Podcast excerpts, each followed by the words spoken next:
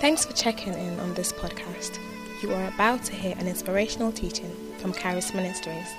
If God has used this ministry to bless you in any way, please take a moment and write to us at amen at.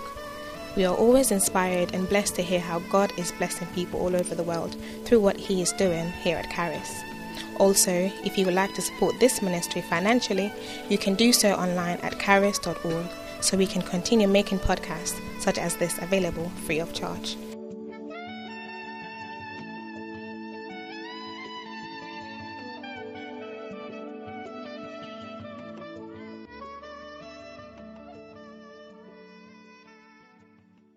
All right, I got so much to. Nowadays, I tend to have so much to share because there's so much grounds to cover.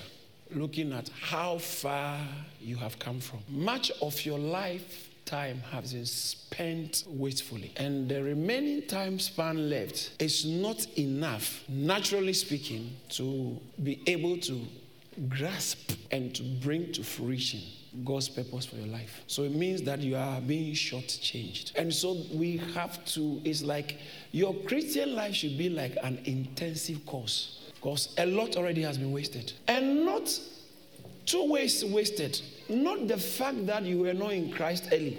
Not being in Christ is automatic wasted, wastage. You automatically wasted it, not being in Christ. But much more, some of us, before we came to Christ, we, instead of, you were supposed to build, you didn't build. So you wasted time building. But you actually started destroying, spoiling the ground. So negative equity. The number of boyfriends and girlfriends that have exited your life is so great, and the number of things you have been able to achieve with those boyfriends and girlfriends, and the places you have been, and the things you have seen, and the amount of porn you are watching. You need us to every service because of you. Every service we have to at least spend five hours just teaching and teaching and teaching so we can wash your brains of the, a lot of negative equity. Because he said the only thing that can wash is the pure word of the, of the lord. So there's a lot of grounds to cover. And i thank god he has given me the grace to be able to connect with him to a certain dimension to receive fresh bread fresh manna from above so that you don't eat stale meat or bad meat but you eat fresh bread. God created the heavens and the earth. You see, Pastor Charles, as I was growing up, some of you didn't have the privilege of growing up hearing, knowing Bible stories. How sad. But it doesn't matter, we are all here. I remember those days I would sing a hymn and Pastor Joshua doesn't know how to play it. He hasn't heard it. No, common hymns. Oh, so what happened? No, we didn't get a. When I was a child, I knew in my school, not a religious, it was just a secular, normal school. We every morning we sing hymns. It wasn't a, it wasn't like a religious school. no. Normal school, secular school, normal secular school. We sing every morning. We sing hymns, morning assembly, and then in our class, sometime before the class starts, they teach us memory verses. So, right before I was 10, I knew more memory verses, which I was taught in school, not church. Yes. So, they, most of the churches, they won't teach a child anything, no memory verse, nothing. You actually go and sleep near your father and mother waiting for the service to close. And they, they, they go out of religious duties and just to tick the boxes, and it was a social club. So, but I learned more verses in school and hymns. That's what church will sing hymns in. So, so it's interesting, some of us have not known something. So some of you actually don't know that uh, God created Adam and Eve. It's like it's new to you. it's very new to you. You're, you you have been made to believe that your great, great, great, great grandfather was a monkey. It's, it's, it's, but that's why we are in church. So we, we, we can start from somewhere. But for your information, God created the heavens and the earth. In Genesis chapter 1, verse 26. From verse 1, from verse 3, actually, Genesis chapter 1, verse 3, God said, Let us make man. Sorry, I'm sorry. And God said, Let there be. And then God said, Let there be. Verse 6, God said, Let there be. Verse uh, 9, God said, Let there be. Verse 11, God said, Let there be. Verse 14, God said, Let there be. Verse 16, God said, Let there be. Verse 20, God said, Let there be. Verse 24, God said, Let there be. Verse 26, God. But 26, He said, Let us. So when you get to verse 26, God said, Let us. All the times He kept saying, Let there be, let there be, let there be, let there be, let there be. Um, eight times, let there be. But when he got to the last one, he said, No, we can't, I can't just say let there be. I need to have a conference first. So God had to call a conference, made a conference call, or had a conference, had an executive council meeting. So God said, This one is different. I can't just say let be. Let's have a plan. Let's sit down and let us have. So God said, Let us. That tells you God had to involve not just one. He had to involve himself in the Trinity. The Trinity comes to play when it comes to man. So he said, Let us make man. Huh? Let us make who? Man. Those of you who, uh, Beijing, is it Beijing? Beijing conference have damaged your minds. When you see this, you're thinking uh, it's gender sensitive. No, it's not gender sensitive. This is just a word, a, a word. Like very soon you'll be saying, man, you should be changed to woman, you. You see, that, that's how sick is, sickly is getting. Because it's not got to do with gender. Man is not gender. It's just the M-A-N seems to be there just to communicate something. So this one, when God said, let us make man, he's talking about let us make, I can't even say humanity for the sick minds. If you say humanity, they say, no, it should be humanity. that, that's how dangerous that uh, premise can be. All right. And so let us make human beings, ah, human beings. You see, they this, this man, human, human. let us make people. so let us make man. So I found out that he had a, a plan in mind. Let us make man. And he is specific in our image. And then said they should look like us. And eh, eh, and then let them have dominion over the fish.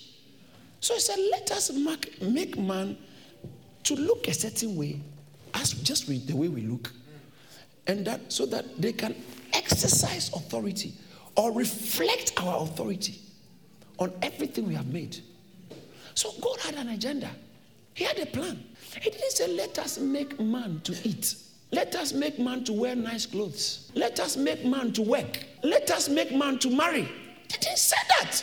Let us make man in our image, according to our likeness. That's, that's to represent God, okay? Or to, to, to uh, uh, uh, manifest or to reflect God. And then let us let them have dominion. So to exercise the authority of God. So let's make man to express us.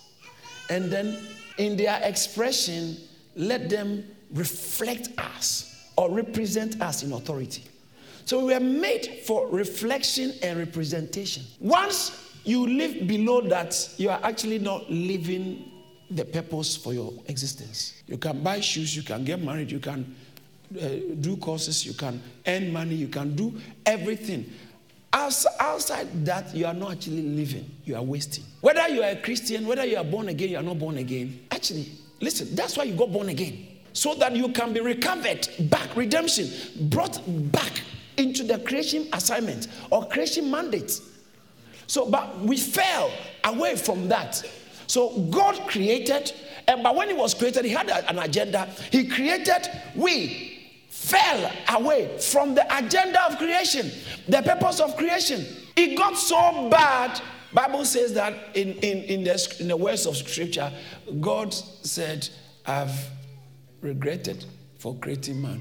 And God, it went so, Pastor, it got so bad, God decided, I'm going to just end everything, wipe everything, stop everything. But God realized there's one man, Noah. Noah was there. He said, Okay, if I can find Noah, I can start something with his family and get rid of all. So he did exactly that. Noah found grace in that shameful age. He found grace so he would not perish in the age. So God pulled him out. He said, I wanted to end, I'm going to end everything, but I'm going to start it again with Noah. And then when Noah came out of the flood, he said, he blessed them. Read your Bible again. In Genesis chapter 9, when after the flood from verse 1, Bible said, and God blessed Noah and his sons and said, Be fruitful and multiply and fill. Look at Genesis chapter 1, verse 28. Genesis 1 28. Then God blessed them, and, and God said, Be fruitful and multiply. He blessed them. And is this not the same thing he said to Noah? Yeah. Ah, thank you, Jesus. Look at verse 26. There are two things I want you to notice. This is the purpose of creation. Look at verse 27. So God made human beings. But when he made human beings, he didn't, he made them for a purpose, but he didn't say that this is what you're supposed to do. Because that's how they are wired to operate. Okay? They are wired, it's a robot, it's wired, to, or a car. It's programmed to drive forward, backwards. Cars don't drive sideways, forward, backwards. All right? So once you finish the car, you put a driver in, put a fuel in, put the driver in, then it begins to do that. So verse 28 was now like turning on the ignition. So God blessed them and said, Be fruitful and multiply. The blessing said, Fruitfulness, multiply, fill the earth, subdue, and have dominion. So he, in the dominion is what we, created it to reflect us. Have dominion. So he told them, Be fruitful and multiply, have dominion. That's what he said to man. But he created man to do what? To express him and to represent him. Okay? So he created man to explain. But when he finished creating, he blessed them. Or because the expression and representation is already in his mind, his plan. That's why he showed up. But to do that, he blessed them. To do what God had in mind, he had to bless them to be able to go ahead. All right. Why did God bless them? After he created them, why did he bless them? So that they will carry out his creation purpose. So blessing is not. Um, oh, I didn't tell you my title today. The difference between blessing and grace. He blessed them. So he blessed. He said, "Let us make man in our own image." And our likeness, let them have dominion. So when then God made, when God made man, man shows up, he blessed man. So what's the purpose of the blessing? The creation. To, to carry out, carry out the creation purpose, creation mandate. Why would you put a driver in a car? So that the car can begin to drive. Does that make sense? Why was God man created? And what was God's purpose? To reflect God and to represent Him. Reflect or express God and to represent Him. Image expresses, okay? Dominion or uh, uh, having rule, dominion represents, okay? So He created man to reflect Him and to represent Him. Now, watch this. So, one, that was before He said, Let's create man. Now, when He finished creating man, He blessed them so that they can go and do what? Reflect Him does that make sense? So now, when they came out of the flood in Genesis chapter 9, verse 1, God blessed Noah and said, Is it not the same thing he did to them when he was now commissioning them to go and reflect him and represent? He, he repeated it because the first purpose, the first set of human beings was so messed up. When these ones came out of the flood, it was like resurrection, new set of people, everything new. So he blessed them because this was not creation. The creation purpose already exists. So now he blessed them to do the purpose. So have you thought the way you are crying about bless me, bless me, bless me? For what? There is God has an agenda for the blessing. You know, when I was growing up, that's why I brought this whole children when you are growing up. When I was growing up, I thought God created us just to be around and be working. Is it the way that we make toys and toys there and the children play? That's the no, there's there's a major assignment for our lives here. Many people, many people think that when I die, one day when I die, I'm going to go to heaven. One day when I'm dying, once you are Christian, yes, that's true. But so why are you here? Is God, do you think God is aimless? Ah, most of us, that's what I used to think. But now I realize that I was wrong. Most of us think that we have become a Christian so that just God can be blessing us, blessing us, and blessing us, blessing us. Blessing is necessary. But we, so because of that, we miss his agenda. We're getting somewhere.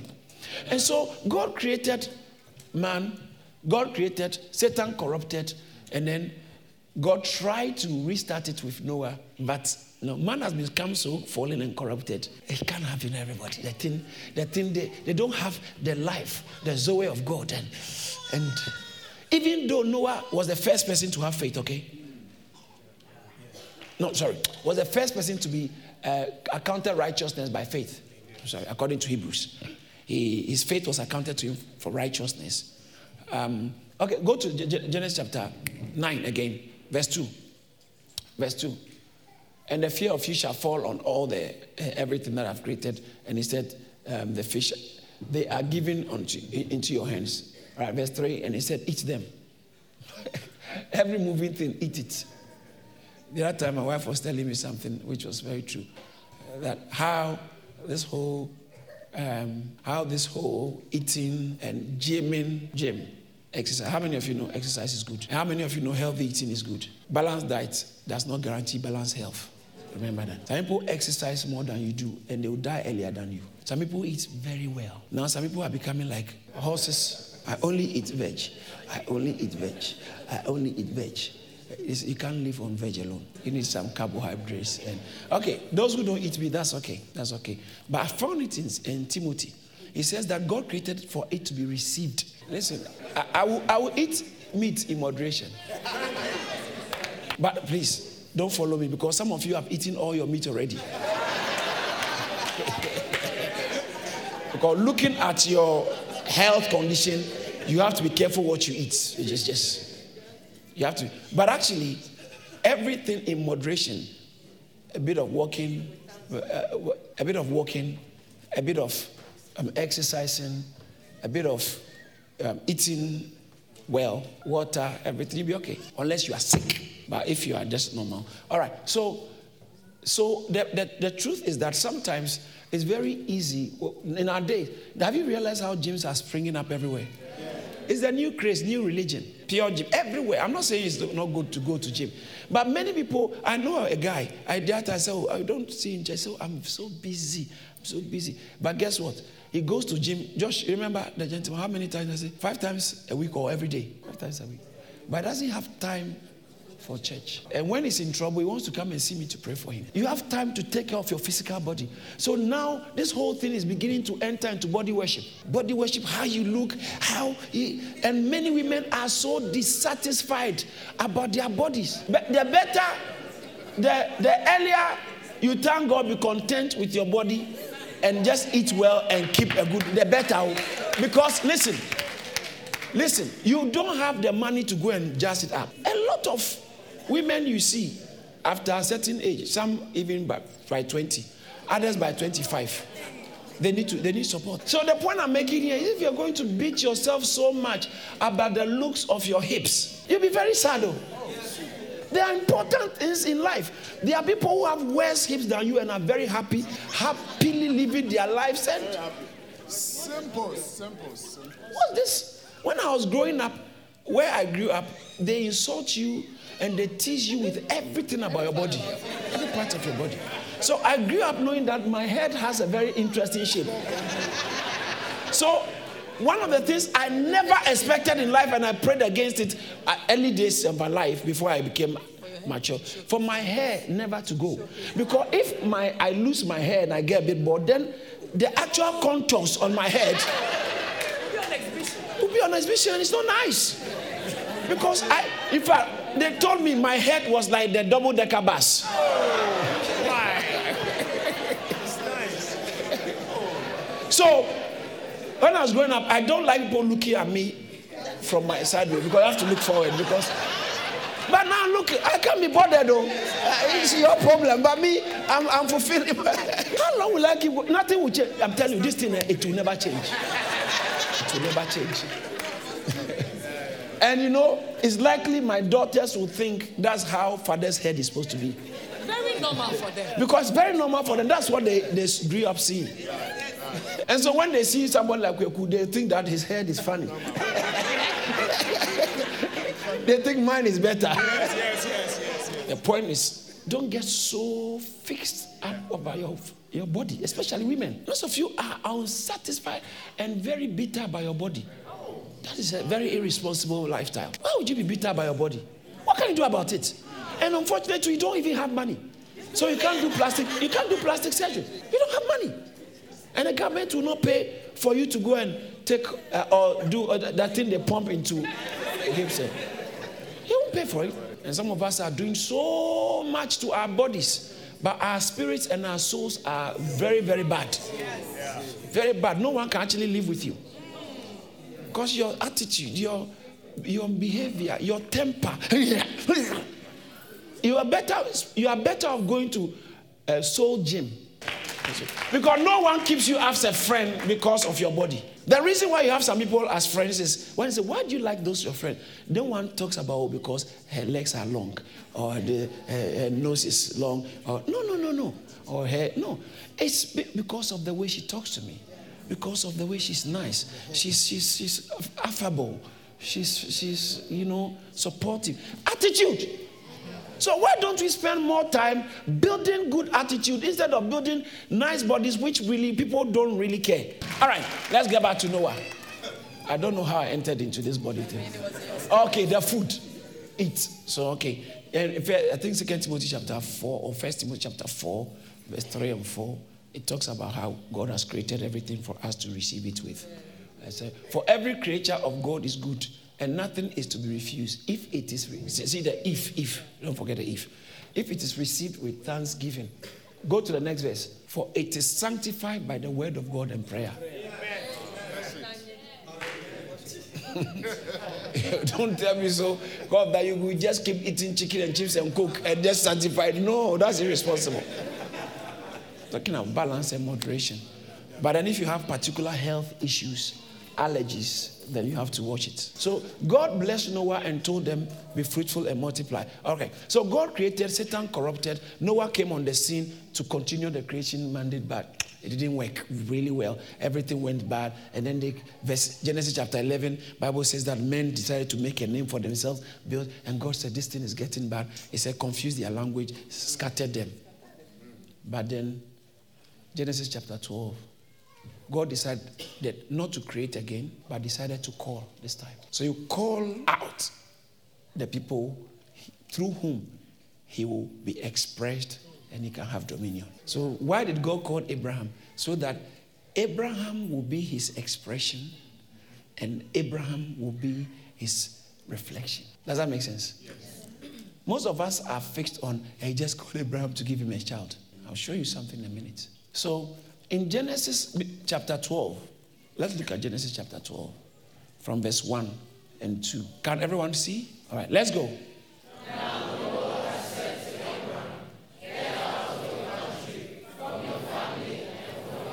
House to the land which I will show you.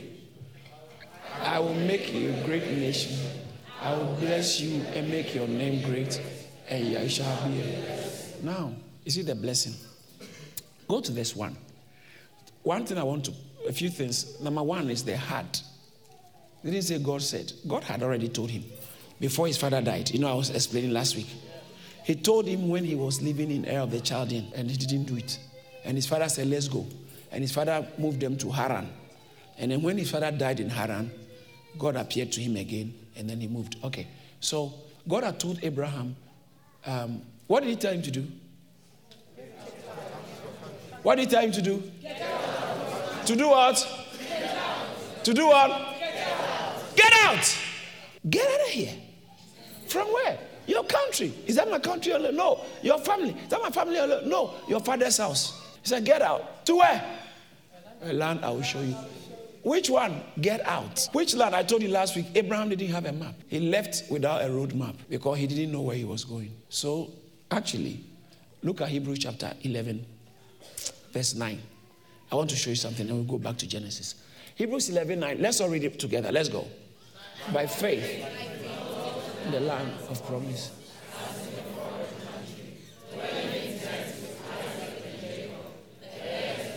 That's where I spoke about. He was dwelling in tents. Now let's go to verse 8. Look at verse 8. Let's go. By faith, Abraham obeyed when he was. Some of you are not reading. Let's read it out loud. Let's go. By faith, Abraham obeyed when he was called to go out to a place which he will receive as an inheritance. And he went out not knowing. He went out not knowing. So he left. What was the instruction? Leave your land, leave your father's house. Okay, leave your. Um, uh, Genesis chapter um, 12 said, Get out of your country, from your family, and your father's house. Leave. And he left not knowing where he was going. So, do you know what, became of Abraham? He became a, he became a landless man. And God shall make you a great nation, a landless man. Minister, the crux of the message is actually here landless. But before he became landless, he was something else less. Before called, God called Abraham, he was actually, let's look at Genesis chapter 11. Let's go back. 11, Genesis chapter 11, verse 29. Look at 29 and 30. Let's read it out loud. Let's go. Then Abraham and Nahor took wives. The name of Abraham's wife was Sarai, and the name of Nahor's wife was Milcah, the daughter of Haran, the father of Milcah, and the father of us. Now look at verse 30. Loud. Let's read it out. Loud. They didn't have a child. Oh, all they had was family and land. And then God came and removed him from the land. So God made him landless and what? Childless. The main reason why God made him childless. Oh, Jesus. This is interesting. Bertram, the main reason why God made him childless and landless was in Genesis, a Hebrews, Bible says that he was traveling, Hebrew chapter 11, verse 10. The land bit, the land bit. Bible said, for he waited for a city which had foundation, whose builder was. So there was a certain city when he left, he was looking for. And that city, according to, oh Jesus, according to Hebrews chapter 11, verse 39, look at verse 39. Verse 39. And all these, having obtained a good testimony through faith, did not receive the promise. Abraham died having not received, even though he saw it afar off. That actual land, oh, I know you think you, you believe it's Canaan land. In the physical terms, I'll explain why it was Canaan land physically. But he actually didn't receive the land. God gave him physically, it's right. He received it. Like the way God told David that a son, your seed, will build me a temple. Okay, according to 2 Samuel 7 12, build me a temple. And Solomon built a temple. So it fulfilled what God told him. But God's, according to God's creation economy, that was a shadow. That was a type. Now, watch this. I want to let you know something.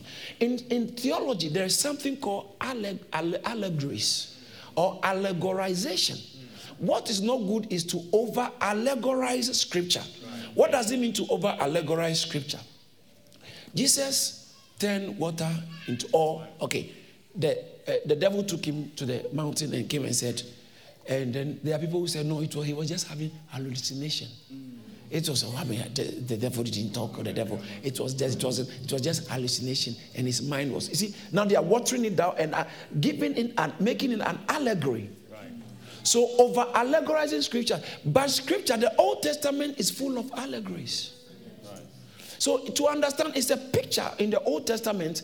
When you look at the pictures, the New Testament is the reality, but look at the pictures to understand how we should live. And so let me show you that Bible endorses allegorization. Actually, it speaks about how um, Enoch was a type. It's not Enoch, um, uh, Abel. He was a type of Christ. How the ark was a type of Christ. So when you look at the ark, it is, it, in a certain way, the ark is the type. But when we talk about allegories, allegories is a, like a storyline, whilst types are actual objects.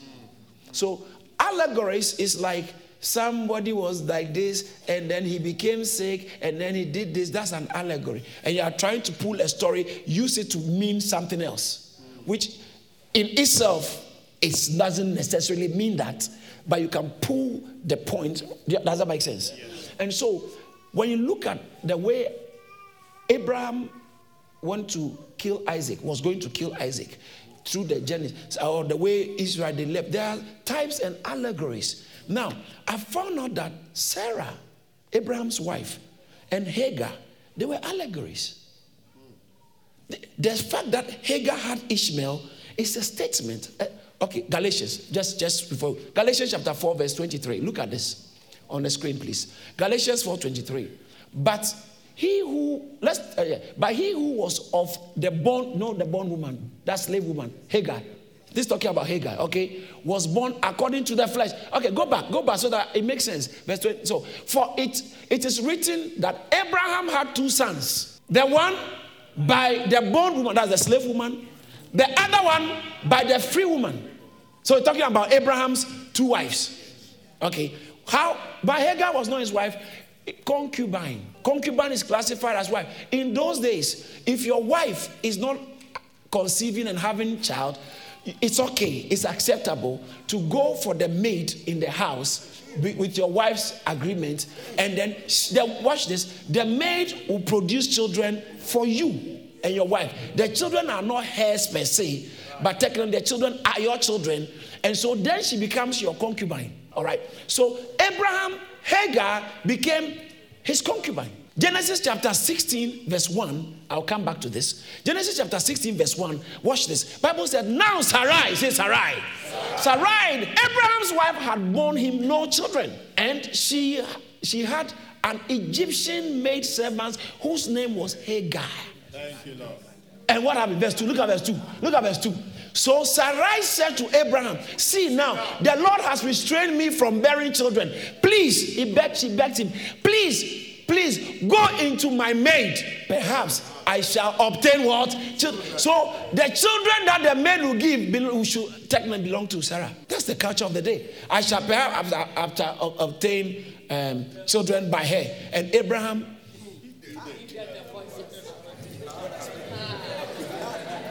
He said, Sarah, give me five, give me five. That's why I married you. You have spoken. Because why?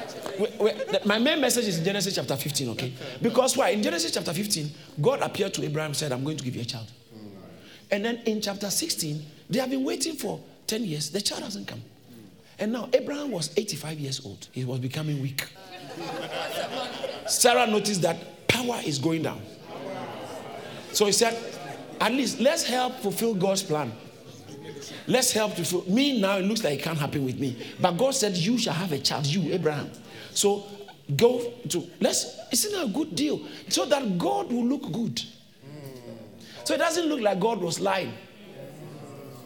Uh, so it was a good idea. That's why it just wasn't like Abraham was last for as some of you, uh, the men. I, I know that's where your mind is going. So Abraham went and fulfilled that. And guess what? What does verse 3 say? So Abraham uh, so Sarai, Abraham's wife, took Hagar, and made Egyptian, gave her to Abraham, uh, and after Abraham dwelt in the tent, uh, Hagar Abraham to be his wife. You see, to be his wife after in the land of Canaan. Go to the next verse. And and she went, and he went into Hagar. She conceived. Once there's conception, she should understand. He went, and Abraham went into Hagar, and she conceived. So Abraham was active. He was he was actually fertile his um, sperm count was okay. Hagar was a sign that Abraham was active. And so, and, uh, uh, and she conceived and had a child called um, Ishmael. All right, let's go to Galatians chapter 4. Is that not what we're reading? Galatians. And I want to pro- prove to you that this story is not about them, it's about us. But the woman, uh, but he who was of the bondwoman, that's Ishmael, was born according to the flesh be careful what you are producing by yourself outside of God. And of the free woman through the promise. Go to the next verse. Look at the next verse. Let's all read it together. I can't hear you. I can't hear you. What things are we talking about? Ishmael, uh, Hagar, and Ishmael, uh, uh, Abraham, um, Sarah, and Isaac. They are symbolic. They are what? Symbolic. When you read some other translation, said they are an, they are an allegory. Allegory. They are for these are the okay. What version is the amplified? Said these and and now all this is an allegory. These two women represent two ah, akabada shadadada. Hagar and Sarah, they represented two covenants. One covenant originated from Mount Sinai, where the law, so oh, law has come in law was given and bear children destined for slavery. This is Hagar. But the other one, the next verse, the, now Hagar is Hagar stands for Mount Sinai in Arabia, and she, uh, she corresponds to and belongs in the same category with the present Jerusalem, for she is in bondage together with her children. Present, the physical one is not the actual one God was talking about. Go to the next verse. But the Jerusalem, the city above, the land, the land Abraham was looking at, the Jerusalem above, the Messianic kingdom of Christ is free, and she is our mother. We are all inhabitants of the city of God. I spoke about it last week. If you're not here, listen to last week's message. The tent dwellers. Was it last week? Yeah, the tent dwellers. The Messianic kingdom. The, the Jerusalem. Go to the next verse. Look at this. Look at this. The next verse. For give me New King James because this one is too long. For it is written, Rejoice, O barren, you who do not bear, and blah, blah, blah. And then this is trying to say that we who are under grace, okay, we are the sons, the actual children of promise God spoke to Abraham about. And those who are not after, are under grace and after under normal natural birth, physical, are Hagar. It's very interesting. And yet, God's covenant with Abraham, physical covenant with Abraham, still stands. So the Jews are blessed. It still stands. Yeah. However, when we talk about the eternal program of God, right. it does it didn't stop with the Jews. They are just a temporal thing. The eternal program of God is about the church. So they are in the church, we have Jews and it's in the Bible, yeah. Jews and Gentile. So when it comes to the church, it has not got to do with your natural birth, it has to do with your calling. So having understood this, are you getting where I'm coming from? Yes. Now let's go back to where I was talking about. So Abraham was childless, remember? Yes. Abraham was childless. And God made him landless. Why? Why would God do that? Why? Yeah, where he was living full of idols, evil land, full of idols. But that's not, God did it, wasn't deliverance. So. Oh. God asking him to leave his his country was not deliverance because of like Sodom and Gomorrah. Lot had to leave so that the place was going to be destroyed. No, it wasn't deliverance. There's no, we didn't hear that later on God destroyed El. No, but he called him out for a certain God's personal assignment and agenda. Remember what was God's initial intent of creating man? Initial purpose to express him and to represent him. So God created them to express uh, him and to represent him. So, Genesis chapter 12, God came to a childless man. Actually, let me just tell you why God came to a childless man. Because you want to know? Yes. Why, did, why must he be childless? Because God, what God had in mind was a seed. Let me put it this way in a modern day language, it may not be so. let me put it this way God took advantage Abraham's weakness because of his personal interest. Because of God's personal interest and agenda, God's plan to fulfill his creation mandate was to get a seed, but I found out that it's not only a seed he wanted. So, Abraham, seedless man, God came and made him landless. So that in his less position, something less position, when he didn't have anything, he can then excuse himself for God now to step in and do what he has to do. So God called, watch this. God called Abraham. God created Adam, but God called Abraham out of the created ones. Everyone alive is created, but if you're a Christian born again, God has called you. So, so long as God is concerned, there are only two races on, uh, on earth the created race and the called out race. That is why he says, For we are a chosen generation, a royal people. Uh, uh, uh, First Peter chapter 2, verse 8 and 9, verse 9 particularly. For we are a chosen generation, but you are a chosen generation, a royal priesthood, a holy. Oh, that's even interesting. Say royal priesthood. Royal priesthood. You know what priest does? A priest actually is a reflection of God.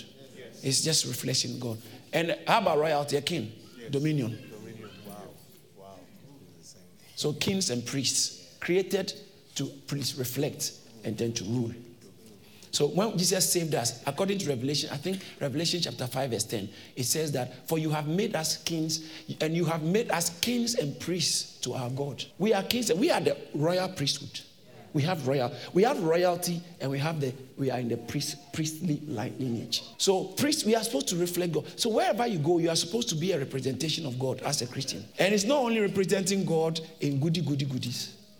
But your, ah, thank you, Jesus. Ah, I'm going to show you something where we, when I got born again, and I've been in scripture union for several years and in church for so many years, where I got it wrong and where most of it has got it wrong. That WWJD thing, really, God doesn't need it. Treat in What's WWJD? What would Jesus do? so they tell you that, okay, if it was Jesus in this, what would he do? If it was Jesus, well, so look at what, think about what Jesus would do and react like that. That's the Christian life. No, God didn't call you to do. He never called you to do. That's interesting.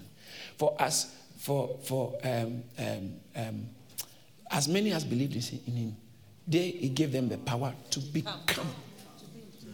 We are not a Christian, or we are not actually. God didn't create human beings just uh, as human doings. We are human beings. What you are is more important than. Don't marry a person for what they do. Marry a person for what who they are.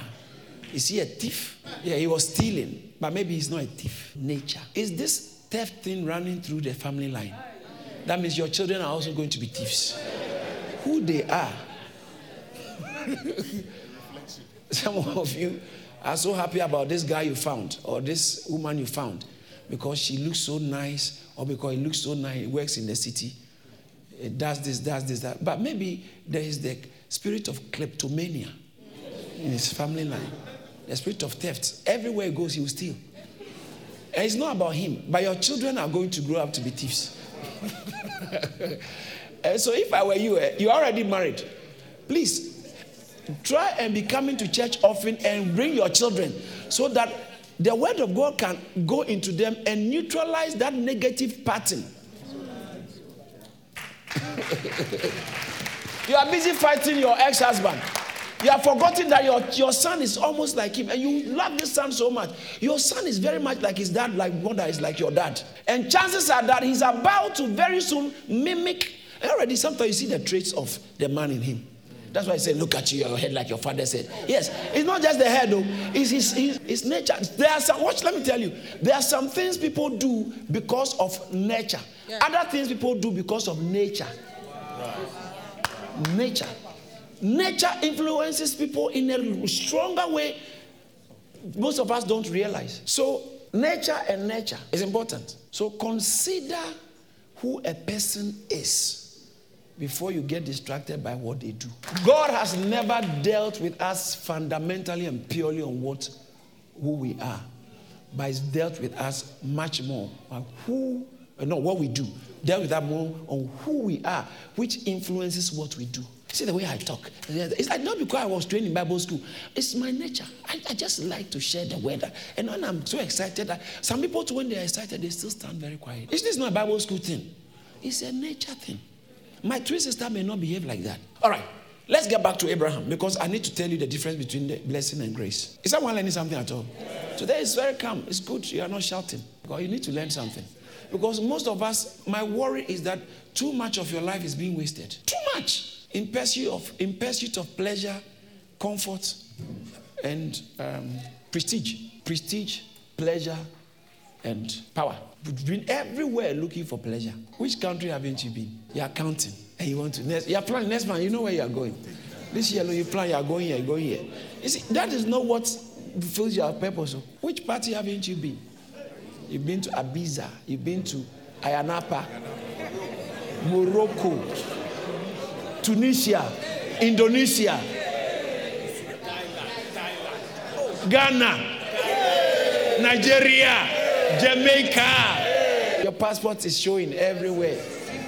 But really, you are very still unfulfilled. Unfulfilled. What's the purpose of life? God called. Let's go. Let me let's run this down. Look at Genesis chapter um, 12. Is that what you just read? What did he tell Abraham? The Lord said, Get out, and then and then verse 2. He said, When you get out, what will I do? I'll make you a great nation and I'll bless you. Say, bless you. Bless you. So it looks like this where our focus got hijacked. The Abraham was called to God. He just obey God, God to bless you. Obey God and He'll bless you. So just move. God said, move, move and He'll bless you. That's the blessing. What blessing? Blessing is what makes physical living convenient. You can't live on earth without blessing. Blessing brings you prosperity. Blessing you, it gives you uh, bounty. Blessing makes things work. Blessing gives you good health. How many of you want blessing? May it be so for you. Amen. Never, never underestimate blessing because blessing will make a people when people don't like you, believe God will bless you. Yeah. And people who don't like you begin to look for you to help them. Amen. Because you are blessed. Amen. Someone shout, I am blessed. I am blessed. So God called Abraham and he said, I'll bless you.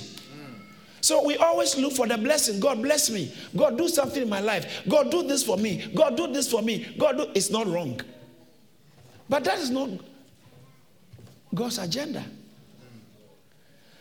Why won't you also pause to ask God, what would you want to do in my life? As I told you, WWJD, he wants to actually do it by himself or inside you. The Christian life is when Christ is lived out of your life, it's living through you. That's the Christian life. It's not when you are ticking boxes. Most religious people get distracted by uh, Ten Commandments and to come on. Forget about those kind of commandments, Ten Commandments. Christ Himself wants to live inside you and, and live out the commandments or live out anything from God. So your existence must be the living of God. And now that's the greater assignment. That's the greater agenda. Genesis chapter 15. I'll come back to this. Genesis chapter 15. May God bless you.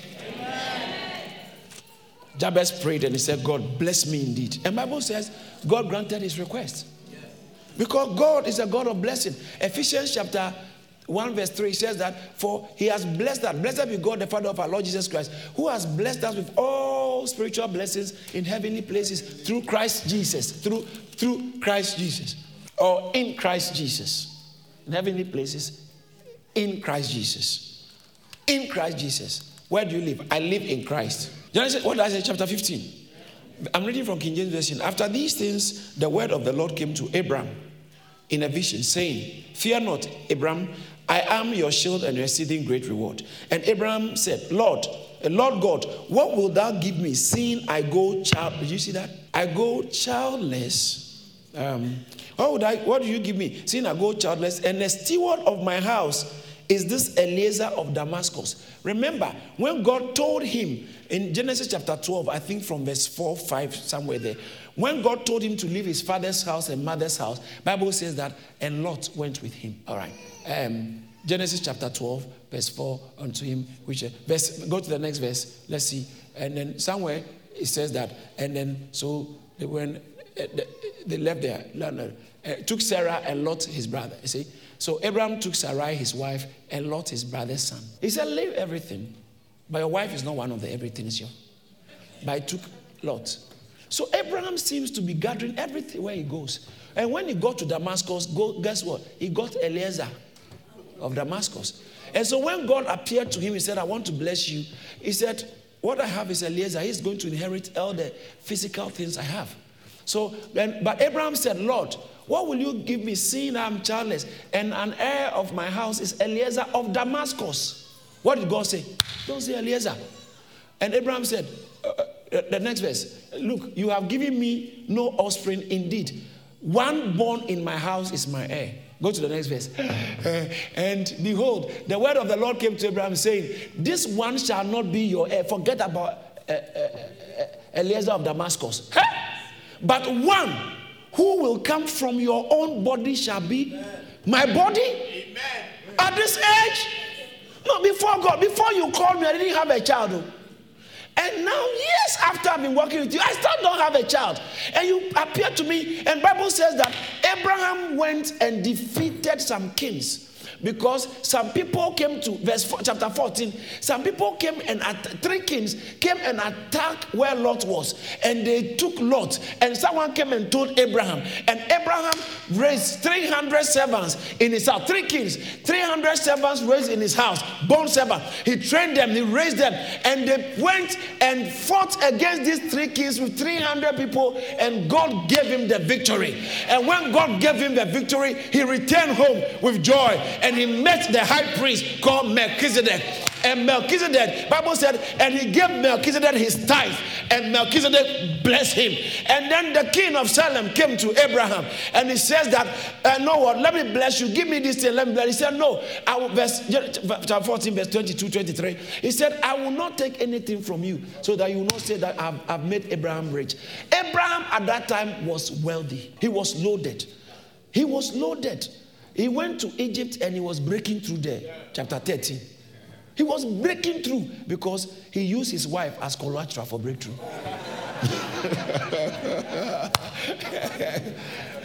he traded his wife for breakthrough. He was breaking through. And then God visited the man who took his wife. And the man said, I didn't know. He said, Return his wife to him. And then uh, uh, no, the man realized that no, Abraham, you deceived me and took the wife back. And then he got his blessing. He left Egypt. That's where he got the Egyptian concubine. He picked that woman from Egypt. Hagar picked, he picked Hagar from Egypt. So in Genesis chapter 14, when God appeared to Abraham and he said, I'm going to bless you, he said, Eliezer of Damascus is going to be my heir. God said, No. One born from your own loins, your body. A, a child is your body. Me? Me? Ah! But you know what? All God is looking for from you is not what you are able to do. Someone came to Jesus. Said, Jesus, help my son. My son is dying. Mark chapter 9. And then Jesus asked him, Do you believe that I'm able to do these things? The man said, Yes, Lord. Verse 22. Yes, Lord, I believe. Is it verse 22? Put it on Mark 9 22. He said that often throws him, have compassion on us. And look at verse 23. Have compassion. Jesus said, If you can believe, all things are possible. Uh, Jesus said, no, no. All right, let's go. Let's go to um, uh, the, the, the, one before. The one before. Oh, okay, that's rather. Is, i think I've, I've, missed the text. Rather, I think Mark 141, where the people who were crippled, blind men, came to him and said, Do you believe I can do this? They said, Yea, Lord. And he said, Be it unto you according to your faith. If it's not that one, then it's Matthew chapter 9, verse 28. Verse 28. Yeah, let's go back to maybe if there's not, then I move on. Matthew 9, 28. When he had come in, the blind man came. Jesus said to them, Do you believe? Do you believe that I'm able to do this? And they said, Yes, Lord. Now, when God told Abraham, watch it, please, watch this, watch this. This is where I'm going. When God told Abraham, I'm going to give you a son at the, an old age, look at verse 5 of Genesis chapter 15. Look at it. Then he, God brought Abraham outside and said, Look, now towards heaven and count the stars if you are able to number them. And God, look at what God said. God said, So shall thy seed be. Uh, I wish I wish I had a better translation. But better translation use the word seed. King James, yeah. He didn't say seeds. He said, so that translation, descendants is not really accurate. This one, so shall thy seed, thy seed, thy seed, say thy seed, seed. say thy seed. thy seed. The seed God had in mind was not the seed Abraham had in mind. But he managed to get Abraham to the place where he was so seedless, he was looking for seed because God wanted a seed. Easter, I'm going to preach Jesus or Christ the threefold seed. The seed of Abraham. Now watch it. God said, So shall thy seed be. Look at the next verse. Let's all read it together. I like this. Let's read. Let's go. Loud.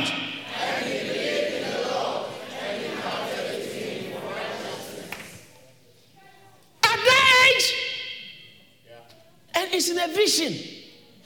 God told him, You are going to have children and he showed the stars. You're going to have a seed, but your seed is a lot. Your seed is a lot. Though we are many, we are one body. According to 1 Corinthians chapter 12, verse 12. 1 Corinthians 12, 4, what does it say? For as the body is one and has many members, and all the members of that one body, be many, are one, so also is Christ. Christ has many members, but one. We are the many members of the body of Christ, but we are one body. When God called Abraham, he was thinking about Christ and he was, he was thinking about the church. Where, where does grace come in? You'll find out very soon. Let's go back to that place. I, I had to jump ahead of myself. I have so much to say. But I want to be a bit systematic so someone can grasp this. But watch this. This is serious. When God came to Abraham at that age and he told him, I'm going to give you a seed what God was looking for was Abraham's faith. So Abraham believed and God accounted it for righteousness. Righteousness connotes kind of an action. What you have done, you have done. But God said, Don't do anything. If you can believe, it does it. Your faith His faith was accounted to him for righteousness because at the time God told him, You're going to have a child, and your child will be like the stars of heaven, he was completely childless. But his believing it authorized God to start the program. It's like go to uh, some, uh, somebody you know goes to the hospital and they say we have to do surgery and they bring consent form. Until you sign or your next of kings, the surgery will not be done. So Abraham, if he had not believed God, the program couldn't have started. So how do you get into this belief thing? Uh, this calling thing, this race thing is your faith. Now I'm going to show you something. Go to the next verse and then we can leave this step and then I'll go into grace. And he said unto him, I am the Lord that brought thee out of the Ur of the Chaldees. That's where he used to be, his land, his native land. To give this land, uh, to, sorry, to give thee this land to inherit. Now watch this. Have you realized that God has spoken about seed, now he's talking about land? I brought you out to give you this land to inherit, and I'm going to give you a seed. And Abraham accepted it. And that's all God was looking for now. When we talk about, let me define for yours blessing, blessing is prosperity. Blessing is what will make life possible on earth for you, what will make things work for you, your good health, your financial prosperity, your, your good marriage, your children doing well. That's blessing. Shout, bless me, Lord. Bless me, Lord. Most of the time, when we say grace, we mean blessing. What is grace? First, uh, uh, uh, mm, mm. when people say grace, they they are actually talking about blessing, but they call it grace. Grace is not necessarily the things we are enjoying or we, physical things that is happening. Grace is when God's purpose begins to be fulfilled in you when you you can talk about you are walking in grace when you are fulfilling god's purpose. Or let me put it this way when christ begins to live in you. Because the seed god promised abraham for your information was christ. According to galatians look let me show you. Galatians 3.16 quickly now i have to run to galatians 3.16 let's read it from the screen when the guys put it up. Galatians 3.16 let's read it. Now where the promise made. He does not say to cease, you see, and to seed, as of many, but what? As of one, and to your seed. So the seed God spoke about to Abraham is not the many people you're talking about. Yeah, he said that this uh, Galatians allegory. What happened was an allegory. It says that when he said, I'm going to bless you and uh, I'm going to, uh, uh, uh, the promise was made, and he said to your seed. He didn't say to your seeds. He said to your seed. And he said, one. And that seed is Christ. That seed is Christ. That seed is Christ. Amen. I said, that seed is Christ. Amen. But look at this. Let me finish this. Look at this. Look at verse 29. Ah! Would you believe this? 29. And let's all read it out loud. if you are Christ. Ah, not Abraham's seed. You are the come on, Baba. You are the seed. We together collectively, we are the seed. Christ is the seed. We are the seed. Why? Because we are the body of.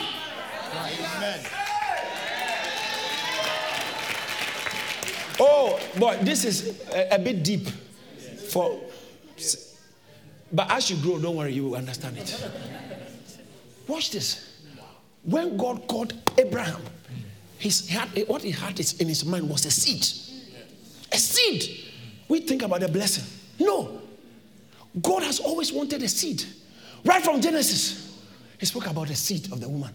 He called Abraham and he said, I'm going to bless you and I'm going to give you a seed. Because Abraham was looking for a seed, but not what he was looking for. And you know what God did? When Sarah Sarai said, Go to Hagar. And Abraham went into Hagar and had this child. Bible said, That's not the seed I'm looking for. And so it brought, I can't use this word. I wanted to say rift, but not enmity.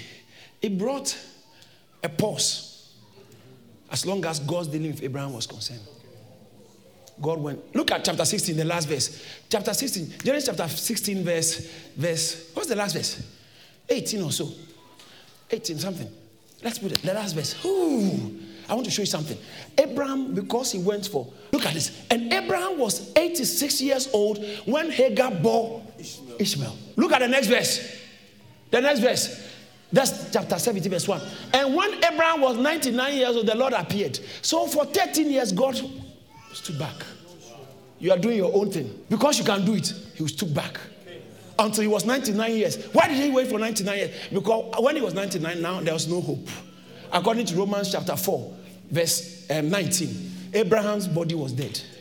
Now you can't even use Hagar. Romans 4, and did not was we did not consider his own body, Abraham, his own body, which was already dead.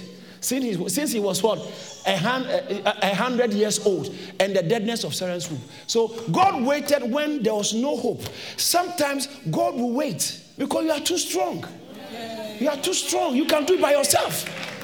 You are too strong. But He wants to be your expression. Now, when He blesses you, things will go okay. But for Him to fulfill His purpose in your life, He Himself must step in.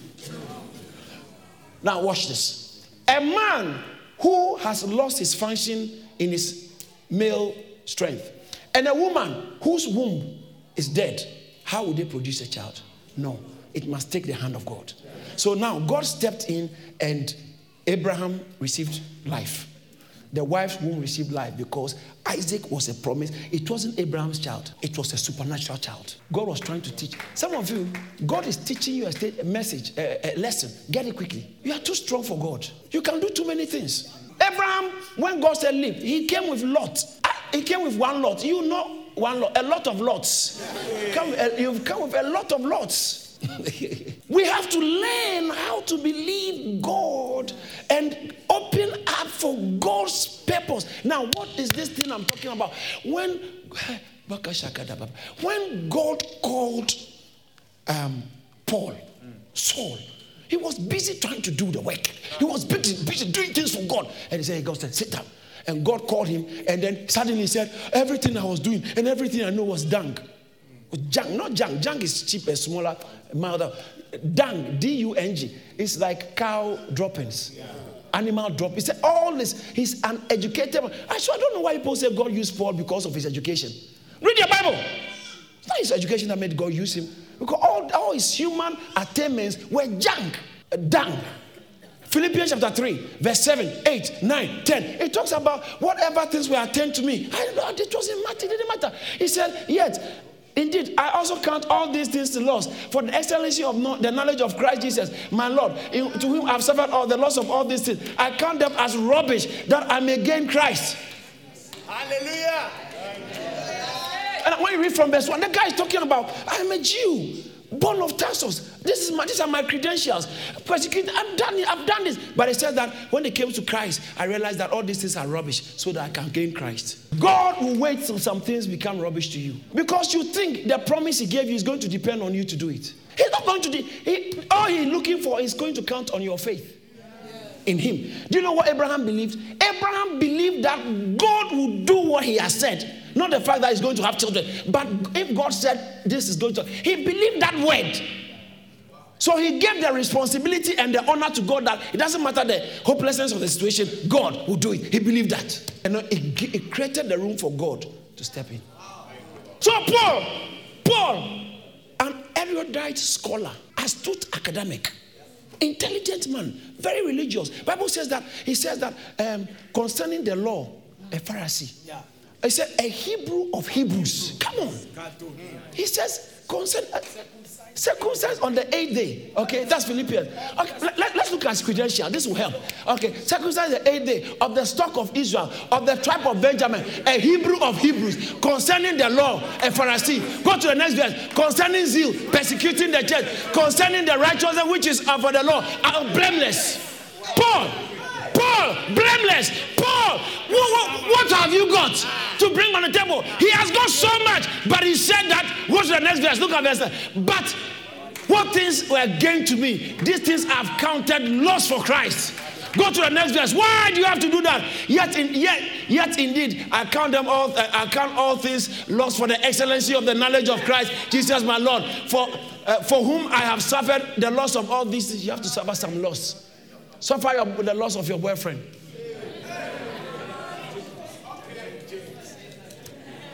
Why are you trying to bring Lot in? God has called you, you are trying to bring Lot in. The Lot the loss of that dodgy deals,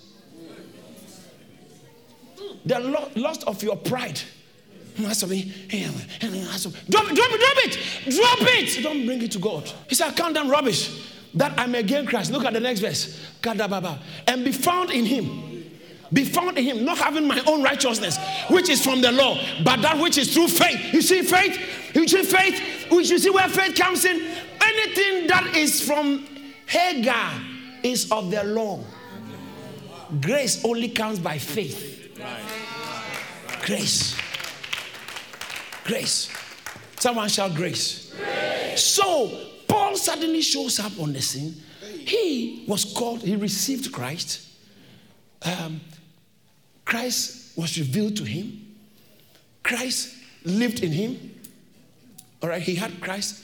Now, watch, watch this. Then he got to the stage. That's where God was trying to get him to. He said, Now, it's not that Christ is in me.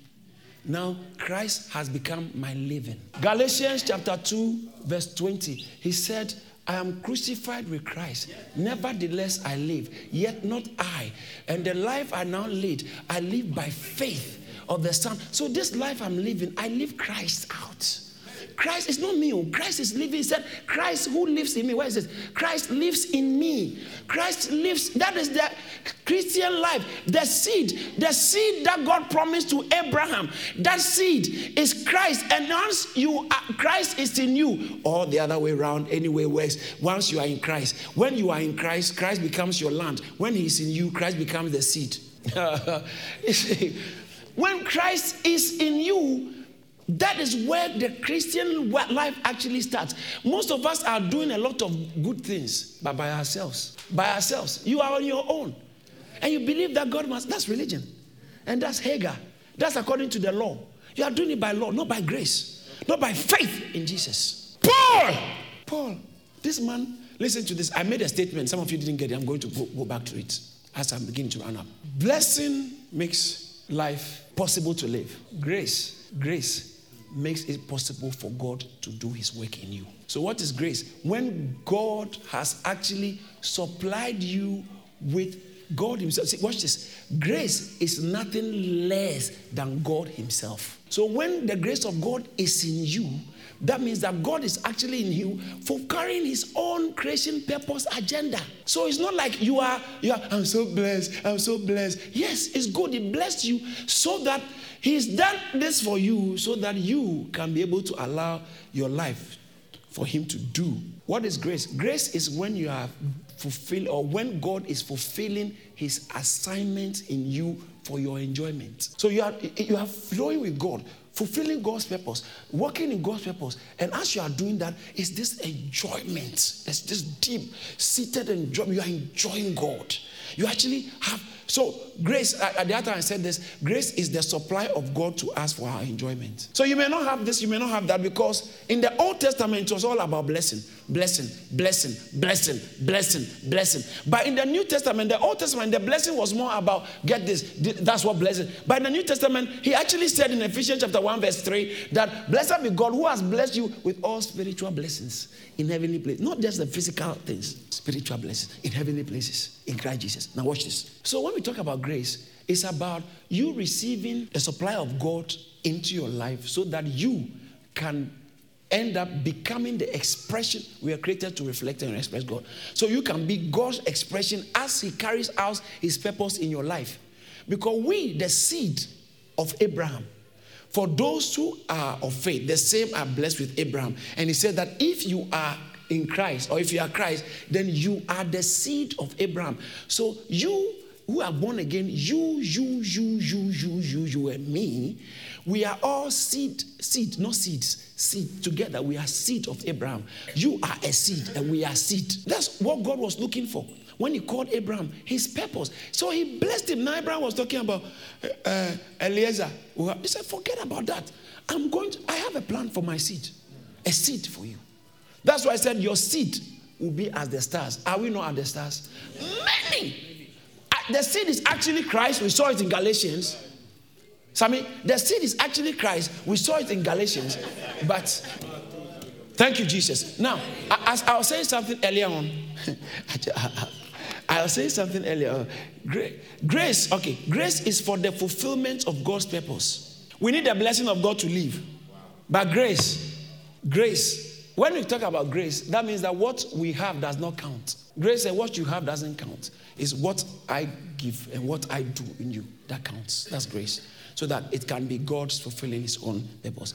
And Pastor, you know what I just found out? Thank you, Jesus. Watch this. In fact, before I say that, in um, John chapter 1, verse verse 14, he says that, he says that, and the word became flesh and dwelt amongst us, and we beheld the glory thereof as the glory of the one we be, we be begotten of the Father. What, what, what, watch this. Full of grace. Christ came full of grace. Someone shout, full of grace. Full of grace. Shout it. Give me a break. It's not Mary. How can Mary be full of grace? Christ came full of grace. Because in verse 17 he said the law came by Moses but grace the law was given through Moses. By grace and truth came through Jesus. When Jesus came grace came. When Jesus came what does that mean? The seed. That means that when Jesus showed up now God can do his work in you. Grace is when God has supplied himself to you that he can be your expression. And this is what I wanted to say. He said I found out from the scriptures that Old Testament was practically blessings blessings Grace was not an Old Testament thing. Jesus brought grace in the New Testament. And so when you read the New Testament, I never saw one chapter, uh, one um, book, one book out of the 27 books. One book, no book ends with blessing be with you. No book ends with blessing be with you. Bless, no. It always ends with grace. Be in fact, the, the whole Bible, Revelation chapter 22, verse 21, it ends with Watch this. Let's read it out loud. Let's go. Revelation 20, 22, 21. Let's go. The grace of our Lord, Jesus Christ. The grace of our Lord. it ends with grace. Grace. God called Abraham, the called out people are the people who have the seed inside us as grace to carry out God's purpose. And so, what you have doesn't count, is what God has placed what God has placed in you is what counts. What grace says that what you have doesn't matter. What you have attained, what you have achieved, your physical abilities, your attainments really don't count. That is why when you come to church, give me a break. Don't come, I'm very beautiful lady. Don't come and be talking about how what, what kind of job you do, who you are. I'm, I'm a big man, I'm a big woman, I am this, I am that, I am this. In the church, nobody is anything. It's only Christ that matters. And when you are in Christ, when Christ is in you, that means that you are a child of grace. You are a child of grace and you can fulfill God's purpose by grace. Shout grace. grace. Listen, Paul said, I'm finishing this. I need to say this. Paul said, Ephesians chapter 3, verse 7, he said, I'm the least of the saints. Verse 7, go to verse 7, go to verse 7 of which I became a minister according to the gift of God given to me. Uh, verse 6 quickly the, the Gentiles, partakers through the gospel. All right, go to verse 7. That's, that's, that's, of which I became a minister according to the gift of the grace of God given to me that work, uh, by the effectual working of his power. Go to the next verse, see this. To me, whom I'm less than the least of the saints, this grace was given. For what? To buy cars, to buy shoes, to get married. No! The grace was given. Oh okay, that I should preach Christ. Um, it has to do with the purpose of God. Grace has to do with the purpose of God. Blessing has to do with your own benefits. Blessing is for your benefit so that grace can work. Amen. To me, I was given this grace. And so in First Corinthians chapter 15, verse 10, is a good text. He didn't say, I I do what I do. He never said, I have what I have, but he said, I am what I am by the grace of God. I am what I am. grace makes you, not gives you what you get. Blessing is what you get. Grace is what God does through you. God created us for an assignment so He can do something through you. But you, in yourself, in spite of your qualification, in spite of your intelligence, in spite of your beauty, you can't do it. It's all rubbish. It's grace alone. Put all that aside and let grace find an expression in you so that you have become this vessel of God by grace. It's grace that makes you become what you are supposed to be for God. Blessing makes you enjoy life. How do you feel like blessing? But you are, you are, you are alive so you can fulfill an assignment. And it's the grace that you need to do the assignment of God for your life. Never did he end any Bible, any book in the New Testament with blessings. I was I was trying combing through the scriptures. I was combing. I think in Romans chapter 16, verse 24. You can note that down when you go home, go and check it. Romans chapter 16, verse 24. He said, What? Grace of our Lord Jesus be with you. First Corinthians, the same thing, chapter 58. Chapter 16, actually, verse 23, I suppose. First Corinthians 16, 23. What does it say? Grace be with you. I like the big one is the one coming. The big one is uh, Second Corinthians chapter, chapter 13, verse 14 is the big one. Can we all say that together? Second Corinthians chapter 13, verse 14. Let's go. The love of God and the fellowship of the Holy Spirit be with you all. Amen. That's the end of Corinthians. Grace be with you. Grace be with you. In Galatians chapter 6, verse 18, I suppose. Galatians chapter 6, verse 18, it talks about grace be with you. Grace of our Lord Jesus Christ be with you. In Ephesians chapter 6, again, verse 24, I suppose. Verse 20, Ephesians 6, 24, yes, it says, Grace be with you. Did you see that? Very wonderful. In Colossians, Philippians chapter 4, verse 23, it talks about grace be with you. Philippians 4, grace of our Lord Lord Jesus Christ be with you. Colossians chapter, chapter 5, verse 20 Colossians chapter, chapter 4 verse 18 sorry. Colossians chapter 4 verse 18 it talks I salute you and grace be with you. It's amazing. First Thessalonians 5 28, 28 First Thessalonians 5 28 what does it say? Grace of our Lord Jesus be with you. Second Thessalonians chapter 3 verse 18 what does it say? The grace of our Lord Jesus every book ends have, it has been written so grace, God's purpose. The New Testament is a grace testament. God must be able to do his plan in your life. Amen. Isn't it interesting that even people who don't know Christ and don't understand grace, religion has made them want to die for the purpose of their gods. Kill for the purpose of their gods. But we who are objects of grace want to just leave the blessing. Give me the blessing you wait. Give me the blessing. And we have redefined the blessing as grace. That's the grace. Grace be, I'm enjoying. I'm, for what? For what? For what? Why will UK send you to America to go and represent UK and then you go there sending everything you are just there in the hotel to be enjoying? Why would they send you to go? No, it's not an award. You are on, uh, on, on earth. You are alive for God's agenda, for God's assignment for God's assignment. Listen, you cannot claim you don't know. I've told you. It's not because of what I'm going to get from this, but it's because of what God is going to get from you. And then the blessing actually flows better. Because some of us, we are not useful to God.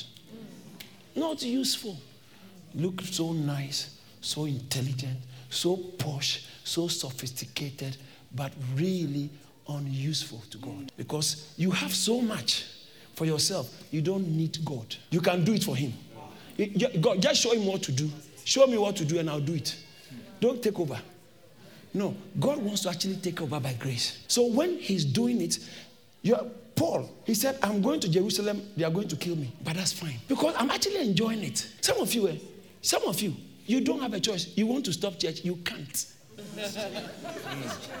You have attempted leaving church a few times. You can't. Some of you have come back here because you left some other church for a long time. Stop going to church, but you can't. You can't. Because there's a call on your life. God has a vested interest in your life. It's too late, boy. It's too late, girl. Uh, now, someone did this to me in church some time ago, and I stopped going to church. You're back. You're back. You're back. Maybe you left that church A, but you have showed up this morning. It's still the same church. It's still the same church because you don't have a choice. You have been called. God's hand is on you. That's why you don't have peace when you stay away from Christ. We are the people of grace. We are. The world does not know us. They think we are ordinary citizens, ordinary immigrants, ordinary, ordinary em, uh, em, employee, ordinary road user. Your children are in school ordinary. No, you are a reflection of God. You may even not think because of the so many porn, so much, so much stuff you have done. So it makes you think God can use you. That's why everything you have done is rubbish, including the good and the bad ones. They are all rubbish. And the, the things you have done in your life cannot stop grace. So this how this how this how Romans chapter six puts it. He said, uh, uh, he says that where sin abounds, grace much more abounds. There is enough grace to cover your enough mess. Amen. Your plenty mess. There's enough grace. So don't stay outside and say, as for me, I've messed up, I've done so many bad things, God can't use me, and God is very upset with you. you. are upset with yourself, but God is not upset with you. Because did you think he's surprised about what you did? No, he's not. He knew you would do it. He knew you would do it. But that's okay. If you can come, he, he doesn't want you to do it for him. He himself will do it through you. So you can't claim the credit. You can't say it's me. You can't say it's me. Yesterday, I met someone who uh, he said some time ago, no, yes, come on, came to so Pastor, please forgive me. For, I said, no, no, no, no, no. I don't have a problem with you for what I did to you. I said, don't worry. Actually, when someone does something against me, it's an opportunity for me to show God how grateful I am to Him for Him forgiving me. So anytime to forgive somebody is opportunity. God, I'll forgive this person just to let you know I'm grateful. I forgive this one just to let you know I'm grateful. I forgive this one because of what you are, how much you are forgiving me, how much you have done for me. For religion, religion doesn't have place for wrong behavior. If you trespass out, disqualified. But God, because it's not you who do it, all he needs is if you can believe that he can enter into your dead situation and produce a living child, that's grace. So don't let anybody uh, beat you to it. Even if last night you were on the wrong bed and you were doing all kinds of things and you came to church by accident, uh, it doesn't matter. Listen to what I didn't say. I didn't say messing up doesn't matter because it can set you back, it can affect you it can undermine the blessing you enjoy. But when it comes to grace, no one can disqualify you apart from you in the condition of your heart. No one. Not even the things you have done can stop grace from working for you. That's in fact, those with some funny past, God, God likes them because then everybody knows, this person, Paul said, me, who I am the chief of sinners, God called me. He said, I persecuted the church beyond measure and yet, look, I'm the greatest preacher. He killed more people. He, was killing them, attacking them for the church. Now he was the one preaching. And God said, That's what. That's why, sister, in First Corinthians, he says that, um, in fact, Ephesians says that by grace, not of works, lest any man can boast. God doesn't want anyone to boast that you see, I can do it. No! Because he doesn't need what you can do. He will wait for your body to die. You all you can do is Ishmael. All you can get is Ishmael. And Ishmael is law. Do's and don'ts. It's law. But Isaac is just a promise. Your body is dead. Your wife's body is dead. You can't produce it. You can't. And then God suddenly steps in. That's why in First Corinthians chapter 1, it talks about that um, God has chosen the best things, of, verse 27 and 29. God has chosen the best things of this world. Can you imagine? Some of you, I used to think like that. That can you imagine if suddenly Beyonce begins to preach Jesus? If suddenly Prince Charles begins to say Jesus is Lord, everybody must. Don't you think many people will listen? Yes. People, oh, people will believe easily. But God has chosen that He will not use the noble. He said, But God has chosen the foolish things of the world to put to shame the wise. God has chosen the weak things to put of the world to put to shame the things that are mighty. Go to the next verse. Go to the next verse. And the best things of the world and the things which are despised, God has chosen, and the things which are not, to bring to nothing the things that are. Go to the next verse. Look, that no flesh will glory in his presence. Hallelujah. You can't say because I'm a millionaire, because I'm a celebrity, everybody listens to me. That's why people are coming to Christ. He said doesn't need that. That's not grace. That's that's not grace. That's law. Grace is when he doesn't want anything of you, of yours, but he himself comes in and is beginning to work. So that when people look at you, they are confused. You are so disqualified, yet you are producing something that's above qualification. Shout grace! Ah. Grace! If you are not saved, you are not safe because life is dangerous.